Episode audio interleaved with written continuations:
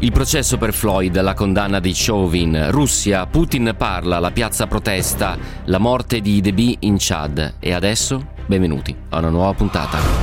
Nessun luogo, nessun luogo è lontano. Di Giampaolo Musumeci. We, the jury, in the above entitled matter as to count one, unintentional second degree murder while committing a felony, find the defendant guilty. Le maréchal du Tchad, président de la République, Idriss Déby Itno, vient de donner son dernier souffle. Mr. Navalny has spent 20 days on hunger strike in protest at being barred from seeing his own doctors. Ladies and gentlemen, may the wind be always at your back. Buona giornata, ben ritrovati ascoltatrici e ascoltatori, una nuova puntata di Nessun Luogo Lontano, un nuovo viaggio, tre i temi che affronteremo in questa puntata. Per farlo con me ci sono Antonio Talia, Valentina Ternullo, Andrea Macchioni e regia Valeria Bernardi. Per commentare i tre temi che tra pochissimo vi snocciolerò 349 238 6666 sms whatsapp facebook nessun luogo lontano trattino radio 24 twitter nessun luogo 24 ovvero Jumpaz. Apriremo questa puntata di Nessun luogo lontano con una riflessione sul significato, sul valore storico, non soltanto strettamente giudiziario della condanna di Derek Chauvin, che andrà sostanziata, c'è tempo ancora otto settimane per il giudice per concretizzare quello che è il verdetto della giuria. Poi parleremo della Russia di Putin, il suo discorso alla nazione, in particolare all'Assemblea della Federazione Russa, ha toccato alcuni temi, altri non ne ha toccati. Per esempio non ha nemmeno nominato quello che all'epoca fu definito il paziente di Berlino, Alexei Navalny, che dal carcere ha chiamato a massicce manifestazioni. Sono previste per le 19 di questa sera, ma già vi sono decine e decine di arresti perché la gente si sta preparando in almeno 106 città della federazione. E poi torneremo in Chad, già ne parlavamo ieri, la morte di Idris Deby. Forse quel coltre di nebbia, di fumo eh, misteriosa che aleggiava sulla sua morte inizia a dissiparsi, complice anche una ricostruzione molto accurata, direi, di Genafric, il principale settimanale, il primo eh, che si occupa di Africa in maniera molto, molto seria, il primo dal punto di vista internazionale, ovviamente. Queste le tre pagine di Nessun Luogo Lontano, 349 238 6666 per voi, noi intanto andiamo a sfogliare i nostri dossier.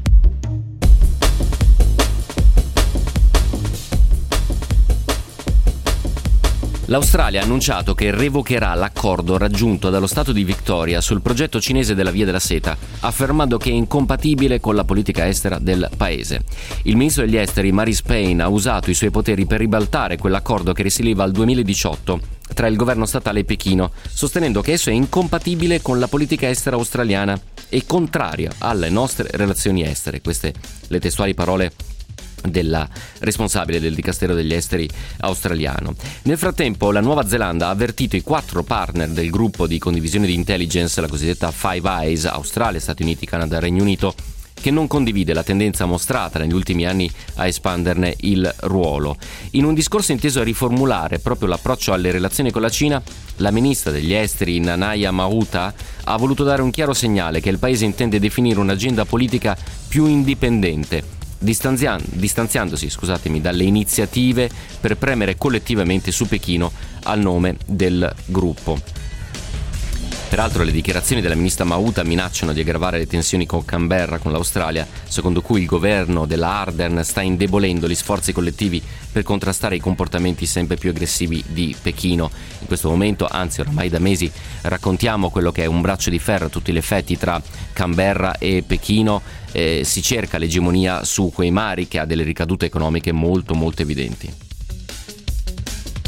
E poi Stati Uniti, Cina e clima. Il presidente cinese Xi Jinping parteciperà al vertice virtuale sul clima organizzato da Joe Biden per i prossimi giorni. Terrà un discorso importante, tra virgolette, perché? Perché lo ha fatto sapere usando queste parole il Ministero degli Esteri cinese, mentre la tensione tra Cina e Stati Uniti resta alta invece su molti altri dossier. Biden ha invitato 40 leader mondiali in tutti, tra cui appunto Xi, il russo Vladimir Putin, per domani e venerdì a un incontro in occasione della giornata della Terra, destinato a sottolineare il ritorno di Washington in prima linea nella lotta contro il cambiamento climatico, dopo che ricorderete l'amministrazione Trump se n'era invece sfilata. Altro dossier molto caldo a livello internazionale per smorzare le crescenti tensioni nella regione del Donbass. Il presidente ucraino Volodymyr Zelensky ha invitato il suo omologo Vladimir Putin a un incontro per discutere della situazione nell'Ucraina orientale. Zelensky ha precisato che l'Ucraina vuole porre fine al conflitto attraverso la diplomazia ma è pronta a difendersi nel caso che venisse attaccata. Kiev peraltro accusa la Russia di un massiccio dispiegamento di truppe, secondo varie fonti si sta parlando, una di queste è l'Unione Europea, di almeno 150.000 soldati mentre Germania e Francia hanno esortato la Russia a ritirare i contingenti. Quella ehm, al confine, quella in Donbass tra Russia e Ucraina si è trasformata oramai da, da mesi, da anni in un conflitto a bassa intensità, ma vi sono più e più volte scambi di, di colpi, vi sono eh, scaramucce a volte con esito eh, mortale ed è evidente che la diplomazia dovrà a un certo punto porre fine a quella situazione di limbo. Dal canto suo la Russia ha accusato Washington e la Nato di attività provocatorie nella regione del Mar, Mar Nero. Staremo a vedere se questa eh, proposta diplomatica, questa mano tesa che arriva da Kiev, troverà un'adeguata risposta da parte di Mosca. Altro dossier ancora caldo riguarda la eh, conferenza di pace internazionale sull'Afghanistan, lo ricorderete, se n'era fatta promotrice la Turchia dietro una, uno scudo, un supporto internazionale molto molto vasto, era stata annunciata per il 16 aprile e poi posticipata per il 24 aprile ad Istanbul, infine rinviata a metà eh, maggio. Si è fatto sentire il ministro degli esteri turco Cavusoglu che ha detto abbiamo deciso di posticipare i colloqui fino alla fine delle celebrazioni del Ramadan a metà maggio. Eh, allora, poi su questo dossier diciamo ci sono eh, varie letture. Eh, si potrebbe leggerlo come un omaggio evidentemente cultural eh, religioso da parte della Turchia, evitiamo di invitare anche i leader talebani e altri eh, attori durante il mese sacro. D'altra parte ricorderete che i talebani hanno detto che se il primo maggio non si ritirano tutti i contingenti internazionali non hanno alcuna intenzione di partecipare proprio a questa conferenza eh, di pace. E quindi per esempio secondo Reuters i colloqui sono stati rimandati a causa proprio della mancata partecipazione dei talebani. E in qualche modo Cavusoglu sembra averci aver provato a metterci eh, una pezza. Staremo a vedere nei prossimi giorni se vi sarà un passo in avanti da parte appunto dell'ufficio di comunicazione dei talebani stessi. Poi in Nigeria, perché ancora una volta dobbiamo registrare nello stato di Kaduna, nel nord del paese, un attacco a una scuola, questa volta un'università eh, privata. Ehm, è stato ucciso un membro del personale, sono stati rapiti un numero imprecisato di studenti, non è ancora chiaro chi siano stati i responsabili di questo attacco, ma è dallo scorso dicembre che raccontiamo come bande di criminali abbiano incrementato in maniera molto molto massiccia i sequestri a scopo di estorsione, prendendo di mira scuole appunto e eh, collegi. Secondo eh, fonti riferite dall'agenzia Agence France Press, che riprende le parole del portavoce della polizia del luogo, Mohamed Jalighe, eh, il comando era particolarmente numeroso. Si dice che alcuni eh, studenti siano stati rapiti, riferisce il portavoce della polizia nigeriana, ma dobbiamo ancora verificare il loro numero. Abbiamo dispiegato i nostri uomini per cercare i responsabili e salvare le vittime. Peraltro i recenti rapimenti di massa hanno portato ben sei stati nigeriani del nord a chiudere scuole pubbliche per prevenire ulteriori attacchi. Vi do un paio di numeri. Da dicembre del 2020 730 studenti sono stati rapiti e sono stati interrotti gli studi di oltre 5 milioni di bambini. Queste secondo le stime dell'UNICEF è a tutti gli effetti una piaga che sta affliggendo il paese e che si sta aggravando. Arrivano i primi messaggi al 349 238 6666, tra pochissimo naturalmente ve ne darò conto, non prima di raccontarvi un altro mistero che speriamo naturalmente rimanga tale e, e, e diventi invece una storia, una storia a lieto fine quantomeno per i 53 marinai che sono l'equipaggio di un sottomarino dell'esercito indonesiano che è sparito mentre si trovava in una missione di addestramento nelle acque a 60 miglia nautiche, siamo a 110 km dalle coste di Bali a parlare sono i vertici dell'esercito indonesiano. La sparizione è avvenuta ehm, alle 4 e mezza di stamattina, ora legale. In Italia erano le 11 e mezzo di ieri sera. Il sottomarino era un sottomarino particolarmente vetusto, varato nel 78, riammodernato almeno tre volte, di fabbricazione eh, tedesca. I radar hanno smesso di avere il segnale di questo eh, sottomarino le ricerche si sono estese e si stanno svolgendo anche con l'ausilio di Singapore e Australia, ma leggo un'ultima eh, agenzia battuta eh, appena adesso è stata ritrovata una chiazza di petrolio che potrebbe essere compatibile con un incidente in una zona vicino eh, a Bali. Naturalmente se vi saranno sviluppi di, questa, di questo dossier ve ne darò conto nel corso della puntata. L'ultimissimo riguarda ancora una volta il eh, braccio di ferro diplomatico tra Mosca e Washington, con Mosca che espelle altri dieci diplomatici statunitensi, lo ha comunicato all'agenzia Interfax meno di un'ora fa, ma senza aggiungere per ora altri eh, particolari. Ricordiamo che la mossa arriva a cinque giorni dall'ulteriore espulsione di altri dieci diplomatici statunitensi, a sua volta ritorsione contro quelle azioni da parte di Biden che ricorderete ha istituito nuove sanzioni, ha stilato una serie di, eh, di media e di compagnie che non potevano più operare, ha attaccato il fondo sovrano russo, insomma non ci è andato per il sottile e come promesso è arrivata la reazione di Mosca. Questi erano i nostri dossier internazionali, sono fatti, spunti, magari piccole notizie apparentemente, eh, che diventeranno le prossime puntate di Nessun Luogo Lontano, ma adesso con Valeria Bernardi torniamo a Minneapolis, torniamo negli Stati Uniti perché dobbiamo raccontare e andare tra le pieghe di quella che è una sentenza che promette di essere davvero una svolta storica. Today, a jury in Minnesota Oggi una giuria in Minnesota ha giudicato l'ex poliziotto Derek Chauvin colpevole per tutti i capi d'accusa. L'uccisione di George Floyd ha provocato proteste che negli Stati Uniti non si vedevano dalle lotte per i diritti civili degli anni 60. Proteste che hanno unito persone di diverse razze e generazioni nel dire non ne possiamo più di queste morti senza senso.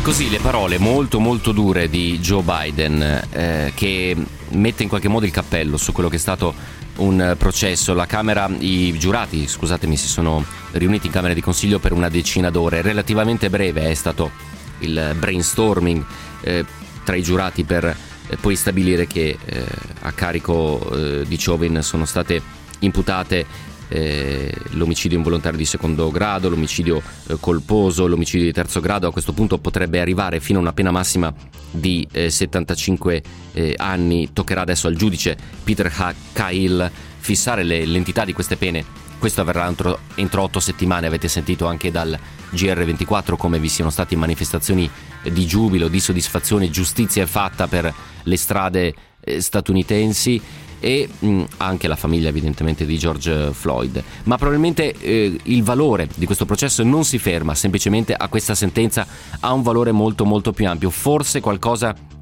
è cambiato. Che cosa? Ce lo racconta Mario Del Pero, insegna storia della politica estera americana a Sciences Po, Parigi. Sentite la sua voce e il suo commento. Era una sentenza attesa ma non scontata anche nella sua severità ed è una sentenza importante per varie ragioni. Innanzitutto perché frena sul nascere e blocca sul nascere il rischio che ci sarebbe stato in caso di assoluzione di proteste, manifestazioni, disordini e tensioni.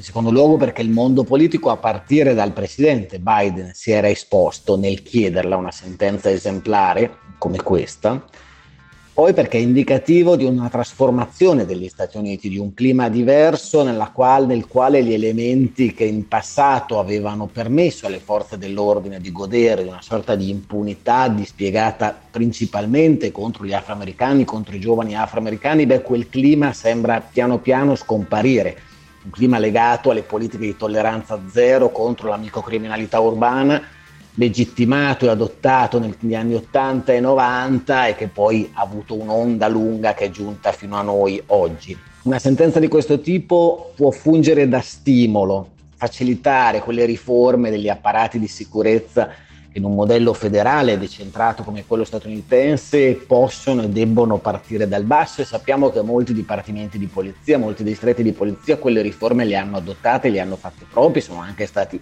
spesso oggetto di inchieste e di indagini federali.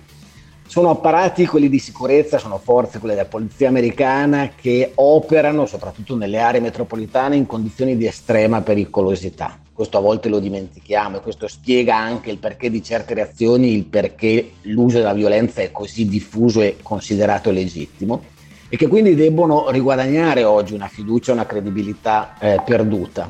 E allora la sentenza anche da questo punto di vista potrebbe essere utile e da quanto sappiamo è stata accolta positivamente da molti dirigenti delle polizie locali, anche utile per contenere richieste irrealistiche e demagogiche giunte in questi mesi di smantellare gli apparati di polizia, di togliere loro i finanziamenti, di non permettere a loro di funzionare.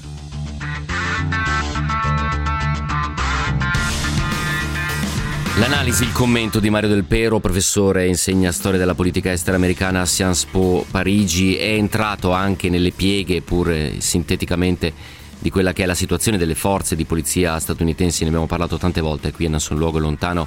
349 238 6666 qualcuno eh, invoca uguali trattamenti a chi si è macchiato di crimini simili anche in Europa e, e in Italia, qualcuno mi corregge, non è un sottomarino, è un sommergibile, parlando di quello indonesiano, ha perfettamente ragione, tecnicamente dal punto di vista militare sono assolutamente diversi, nel linguaggio comune si tende a utilizzarli eh, come fossero eh, sinonimi. Qualcuno ci taccia di parlare sempre esclusivamente male della Russia, ma tra pochissimo naturalmente eh, ci torneremo. Preme, mi preme sottolineare un, un, altro aspetto che è stato in parte accarezzato dal professor Mario Del Pero. Questa sentenza, questa specifica sentenza che verrà sostanziata entro otto eh, settimane costituirà, come mm, riferiscono molti analisti statunitensi, un turning point, un punto di svolta a tutti gli effetti. Non è raro nella storia delle società, delle culture, ehm, che una sentenza, una giurisprudenza, poi passata in giudicato e poi che diventa essa stessa punto di riferimento per i giudici, inneschi anche dei cambiamenti culturali e sociali e in qualche modo probabilmente quello che per la maggior parte degli americani potrebbe essere davvero una reazione virtuosa e un cambio di passo rispetto al tema della sicurezza e di quello che Biden ancora una volta ha definito razzismo sistemico. Ci torneremo sicuramente anche perché la cronaca nelle ore scorse ci ha consegnato un altro Un'altra morte di una ragazzina di appena 15 anni, dinamica ancora tutta da vedere, pare fosse armata di un coltello, ci torneremo nelle prossime puntate. C'è qualcos'altro invece che continua a essere avvolto abbastanza nel mistero, vedremo se le nebbie, come dicevo all'inizio, si sono dissipate, riguarda la morte del presidente combattente Idris eh, Deby Itno, l'abbiamo dato notizia eh, proprio ieri, allora per capire qualcosa in più dobbiamo andare per forza a N'Djamena.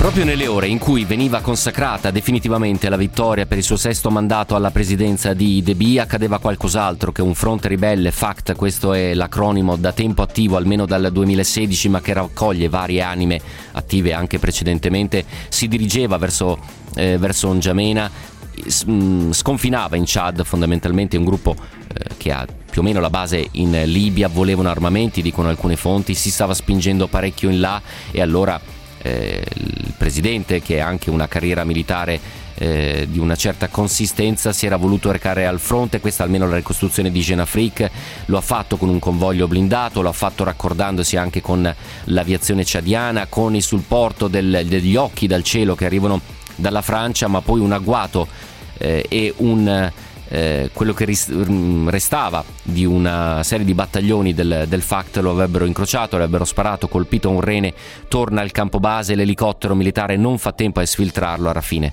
arriva cadavere a N'Djamena. Intanto buongiorno e ben ritrovato a Nessun Luogo Lontano Francesco Strazzari, professore di relazioni internazionali, Scuola Superiore Sant'Anna di Pisa. Professore, buongiorno e ben ritrovato. Buongiorno. Prima di capire l'importanza di quello che è accaduto e l'importanza del luogo in cui è accaduto, le proporrei, professore, andiamo a N'Djamena perché abbiamo raggiunto Jacques Ngarassal, che è il coordinatore di Tournon La Page. Sono 13 organizzazioni della società civile attive in vari paesi, eh, tra cui appunto il Chad, che ci racconta come si è svelata la capitale ciadiana quest'oggi. Sentiamo. Ce qui concerne la ville de N'Djamena, aujourd'hui, nous voyons un calme qui est beaucoup plus relatif. Oggi a N'Djamena si respira una calma relativa. Alcuni istituti bancari sono aperti, ma il traffico è molto più scorrevole del solito perché molte persone sono rimaste a casa per osservare al sicuro l'evolversi di questa situazione. Questo è quello che posso dire su N'Djamena. Tutto per ora è relativamente calmo e tutti noi aspettiamo di vedere cosa succede qui nella capitale. Nous sommes dans l'observation de ce qui se passe maintenant au niveau capitale. La voce di Jacques Ngarassal, coordinatore nazionale Tournon La Page, ci ha parlato da N'Djamena pochi minuti fa, capitale del Chad. Quello che invece è accaduto nelle ultime ore è stata che sostanzialmente è stata messa in piedi, perdonatemi, una giunta militare di transizione con uno dei figli di Deby a capo. Francesco Strazzari insegna relazioni internazionali alla Scuola Superiore Sant'Anna di Pisa, ma è un attento osservatore soprattutto di quella eh, zona.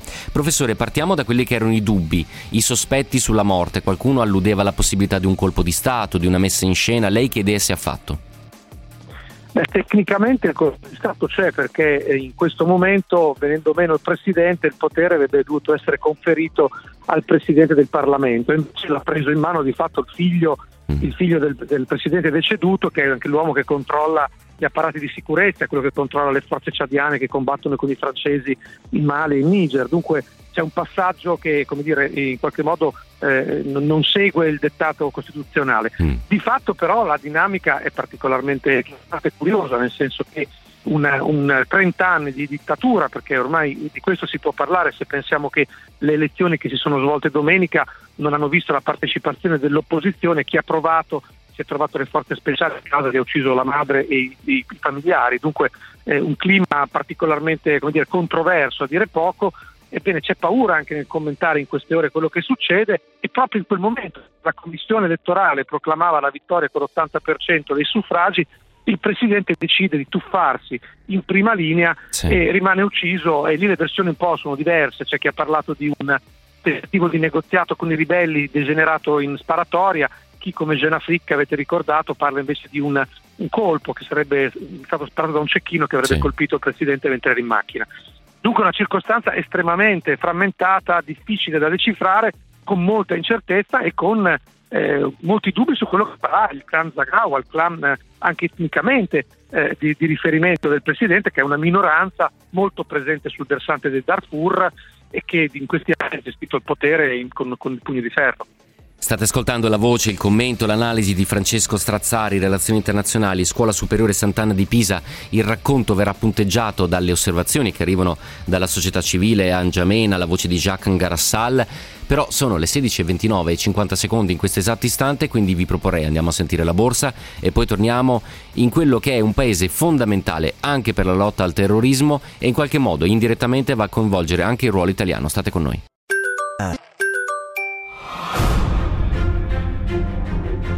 Nessun luogo, nessun luogo è lontano.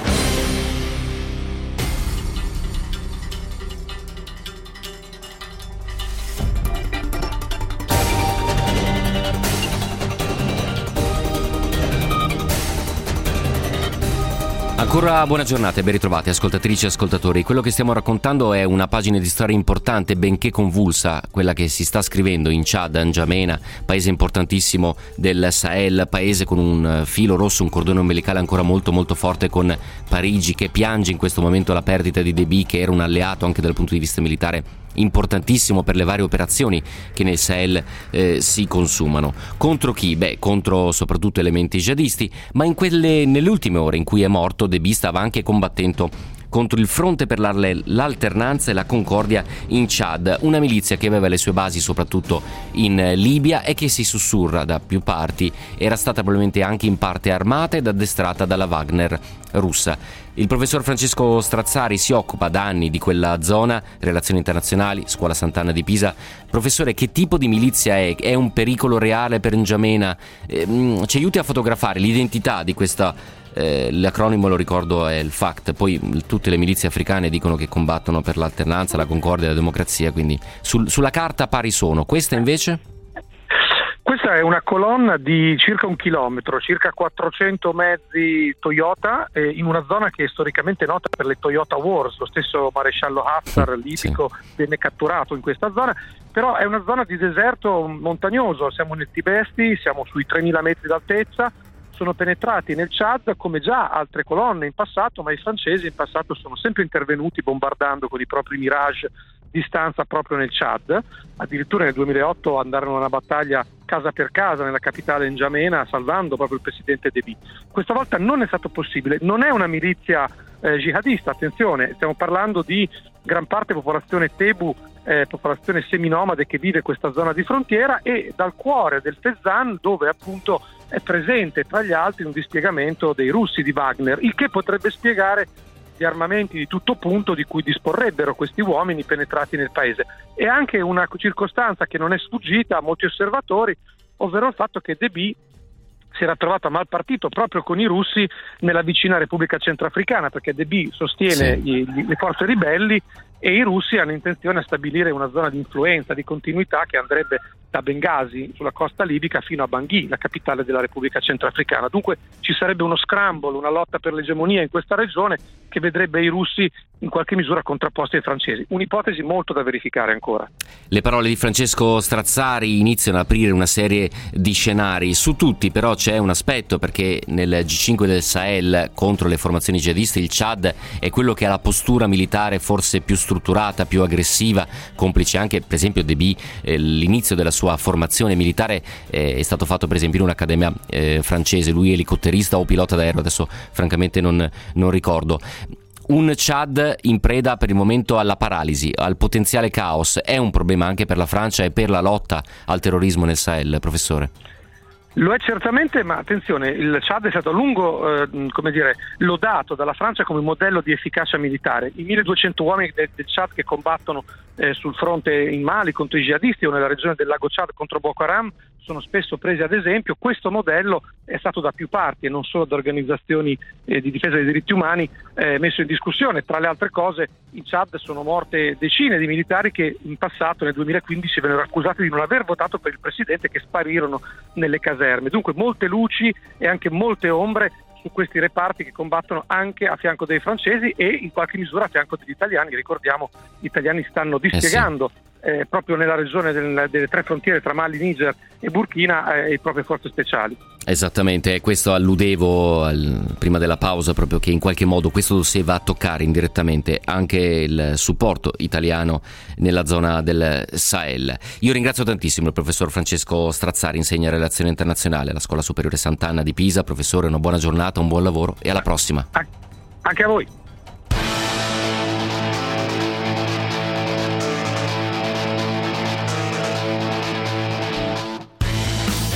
349 238 6666 se davvero si trattasse dei russi difficile immaginare che i francesi non reagiscono per cacciarli dal loro cortile di casa.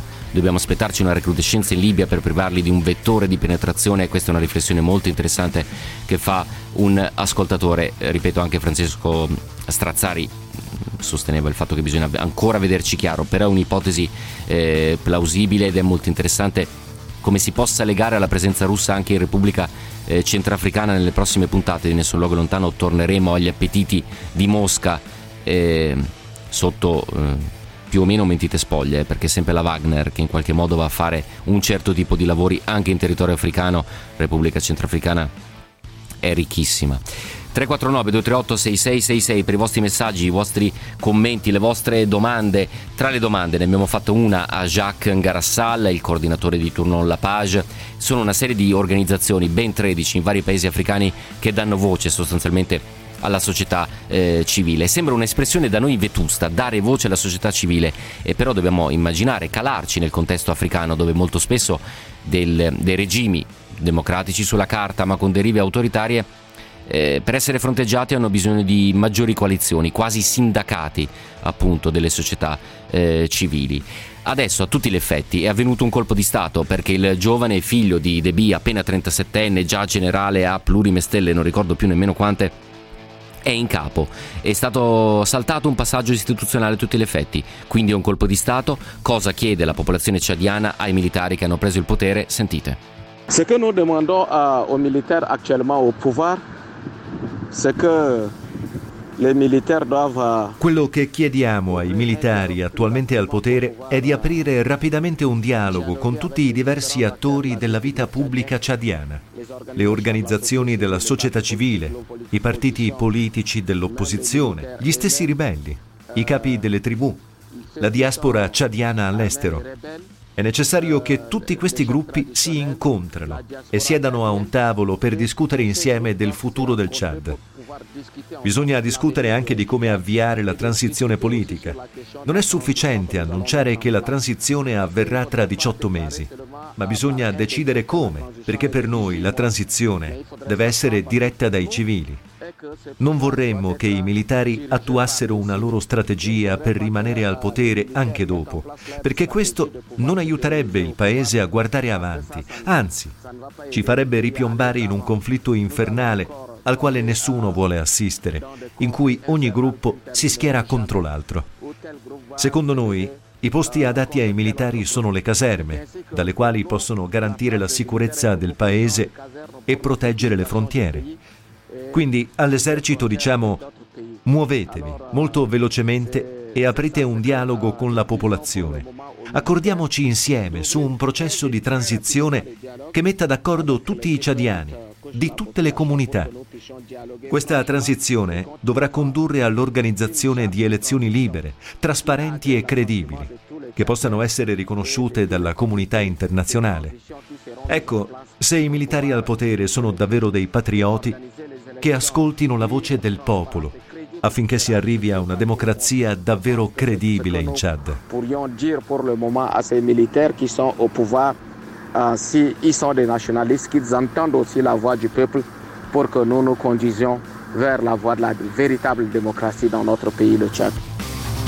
Una vera democrazia in Chad è quello a cui aspira Jacques Ngarassal e per lui la società civile ciadiana è coordinatore nazionale di Tournon La Page. Intanto vi do conto a proposito delle richieste, l'agenzia Dire è riuscita a parlare con Ugzemi che è sostanzialmente il portavoce del, del FACT, di questo fronte ribelle che arriva dalla Libia. Peraltro ci abbiamo provato tutta la mattina senza esito, ma vi posso dire che sostanzialmente i ribelli del FACT non vogliono assolutamente intavolare alcun dialogo con il consiglio militare che si è appena insediato a N'Djamena. E peraltro lo stesso Jacques Ngarassal, nella lunga intervista, non riusciamo a proporvela a tutti, eh, ci ha raccontato che la minaccia ribelle è tuttora molto molto concreta e non è vero almeno a suo dire, che l'esercito ciadiano abbia raso al suolo quella colonna di eh, veicoli cui faceva riferimento Strazzari, o quantomeno non del tutto.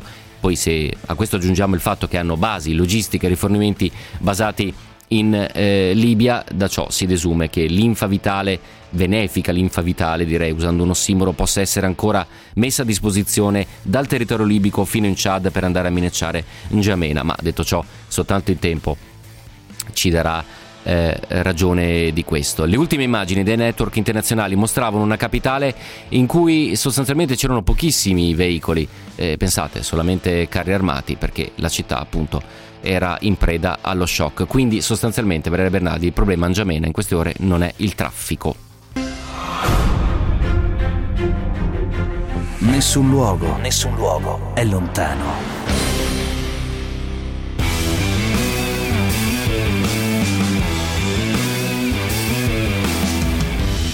L'ultima pagina di Nessun luogo lontano che è anche l'ultima tappa del viaggio di quest'oggi. Andiamo a Mosca perché Vladimir Putin ha parlato in un eh, discorso indirizzato alla nazione. Mentre Putin parlava però si organizzavano le proteste, quelle richiamate dall'organizzazione di Alexei Navalny che è tuttora in carcere in precarie condizioni di salute.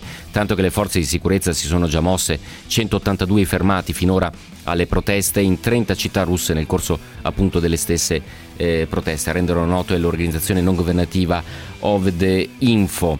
Ehm, le parole di Putin, dicevo, e la piazza che risponde. Entriamo nel cuore di quest'ultima tappa del viaggio, lo facciamo a modo nostro in 90 secondi a tenere il timone, come al solito Valentina, Berna- Valentina Ternullo e Valeria Bernardi.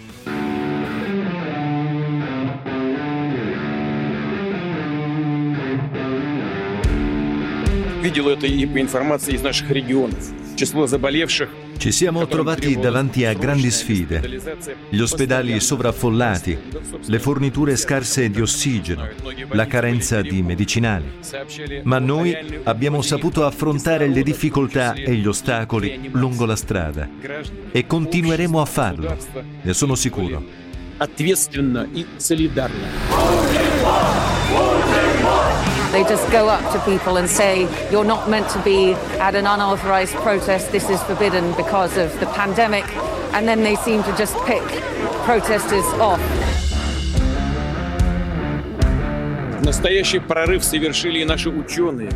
Grazie all'esperienza dei nostri medici e scienziati siamo stati capaci di mettere a punto un vaccino.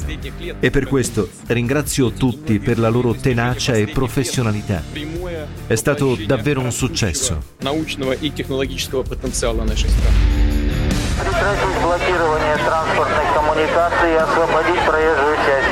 Uh, the situation deteriorated on Friday when we received his blood test which showed abnormal level of potassium which is associated with imminent risk of kidney failure.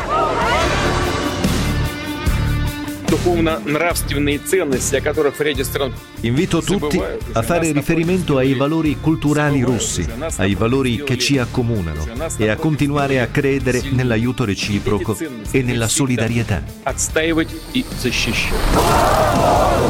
The US and the EU have condemned Russian authorities over their use of harsh tactics against protesters demanding the release of jailed opposition leader Alexei Navalny. Уверен, будем идти. Le sfide sono tante, lo sappiamo, ma sono sicuro che insieme, come sempre, raggiungeremo gli obiettivi. The count is in days until his health uh, is likely to give in.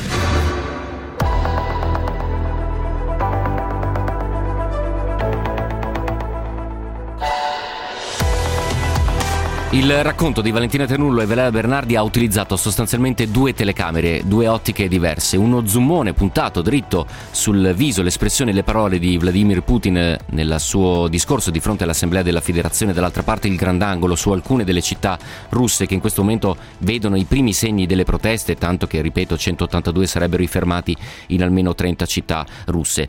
Perché Vladimir Putin ha toccato quei punti? Perché ha parlato di successi, di vaccino, di economia? Ha fatto una menzione sulla politica estera, ma non ha nemmeno nominato quello che una volta era il paziente di Berlino. Alexei Navalny, in sostanza, mentre le piazze si riempiono, è stato derubricato a non problema. Buongiorno e ben ritrovata nel suo luogo lontano Antonella Scott del Sole 24 Ore. Antonella, buongiorno, ciao. Buongiorno, buongiorno a tutti. Allora, tra i, put- eh, tra i, i, Putin, tra i punti che Putin ha toccato, eh, secondo te qual è quello più degno di menzione? È stato un discorso abbastanza eh, rivolto all'interno, no? rivolto alla, alla Federazione russa, pochi accenni all'estero, mi sbaglio?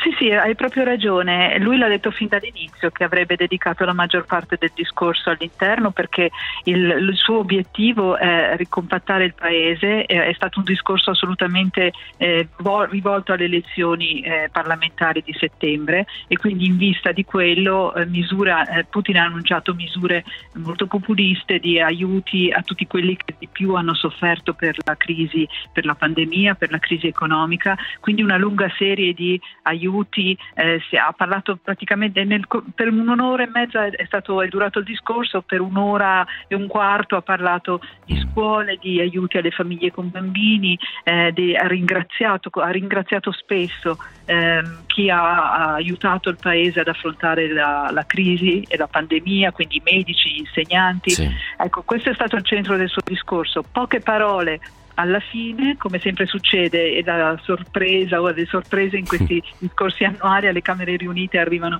alla fine, ha detto, ha avuto poche parole ma molto dure nei confronti della comunità internazionale, dei paesi che eh, mettono a rischio eh, tutto questo, mettono a rischio la stabilità del paese ehm, diciamo forse più duro nei toni che poi nel, nella sostanza, perché molti nella situazione in cui siamo di grandi tensioni, la mobil- mobilitazione in, eh, ai confini del Donbass, il, eh sì. i rapporti con gli Stati Uniti, ecco, ci si aspettava magari anche, si temeva qualcosa di più, eh, di più però eh, a parole Putin ha detto non superate la linea rossa, ha parlato di sanzioni illegali e che lo, la Russia è un paese che vuole mantenere buoni rapporti con tutti e che non intende bruciare i ponti, ma se qualcuno li brucia allora la risposta sarà asimmetrica, dura e forte. L'analisi. Scusami. Sì, no, eh, dicevo, l'analisi come al solito puntuale, quella di Antonella Scott, sulle 24 ore, ben conosce la federazione russa e la racconta da tempo appunto eh, sul quotidiano. Tra pochissimo ti solleciterò invece in quello che è il dossier Navalny, appunto totalmente derubricato da Vladimir esatto. Putin, nemmeno esatto. con quella feroce ironia cui eh, a cui ci aveva abituato al 349 238 6666. Un ascoltatore stigmatizza le parole di Putin, dice evocano un sovranismo stantio di vecchio stampo. Il, il modo migliore, continua l'ascoltatore, di combattere il nemico e evitarlo. Questa è la strategia di Putin nei confronti di eh, Navalny. Tra pochissimo torno agli ascoltatori, però ehm, Antonella Scott, eh, le condizioni di salute di Navalny eh, sono, sono, abbastanza serie, tuttora preoccupano, preoccupano i familiari, i suoi avvocati che sono riusciti a vederlo, sembra tuttora abbastanza eh, combattivo. Come prevedi che possa evolvere questo, questo dossier e anche, soprattutto anche dal punto di vista sanitario, insomma, daranno un aiuto, cercheranno di tenerlo in vita? La domanda è sempre la stessa, chi conviene un Navalny morto sostanzialmente? Ecco. Sì, sì. Dunque io temo che la situazione sia davvero, è difficile essere ottimisti, di vedere una, un lieto fine, eh, uno sblocco della, della, situazione, se non il fatto che appunto, come dice, eh, non credo proprio che a Putin convenga che Navalny muoia, eh, cosa di cui la comunità internazionale ha, ha detto chiaramente imputerebbe la responsabilità visto che muore in prigione. Cercheranno sicuramente di, eh, di tenerlo appunto con flebo, di, di fargli superare questa fase critica. Um, mi sembra che le proteste e le pressioni della comunità internazionale non, non, non, ha, non possono avere eh, effetto. Mm. Purtroppo anche mm. le proteste di oggi eh, non abbiamo ancora idea. Tu hai parlato di, delle prime città, però dato che le proteste, sì, eh, l'appuntamento è per tutte le città dei, dei, dei 7-8 fusi orari sì. della Russia. Ehm, sono alle 7 della sera, quindi ancora, la protesta deve ancora cominciare a Mosca. Certo, Perciò certo. temo che eh, i veri arresti adesso sono appunto più di 182, però sì. eh, ecco, non credo, cioè Putin appunto non nominando neanche Navalny, non parlando assolutamente del problema, della pro- ignorando totalmente l'opposizione, lascia capire che di certo non, non, è questo il modo per arrivare a una soluzione del, della situazione Navalny. Grazie mille Antonella Scott, sole 24 ore ancora una volta per essere stata con noi, una buona giornata e un buon lavoro Antonella. Grazie a voi.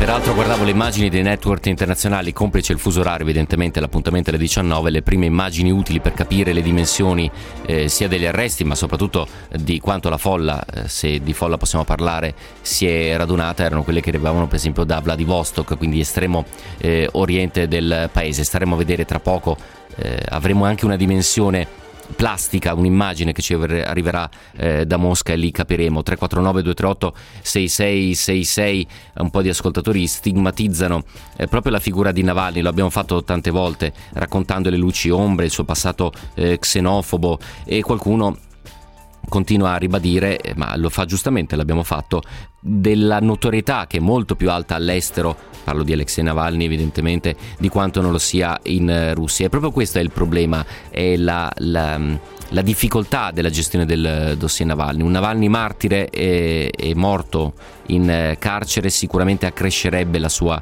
eh, notorietà, ne farebbe una vittima, questa è una cosa che, come ha ben ribadito Antonella Scott, eh, Putin deve assolutamente evitare, probabilmente farà di tutto per evitarlo. Una cosa che io devo evitare, per esempio, è di eh, sforare e quindi era l'ultimo tassello di conoscenza perché tutti hanno diritto ad avere un'opinione, ma noi tutti abbiamo il dovere di averla informata, così come Valeria Bernardi ha il dovere di chiudermi il microfono. Non prima però di aver ringraziato tutti voi per essere stati all'ascolto, tutta la squadra di Nessun Luogo Lontano e avervi dato appuntamento, Valeria permettendo, domani alle 16 un saluto da Giampaolo Musumeci.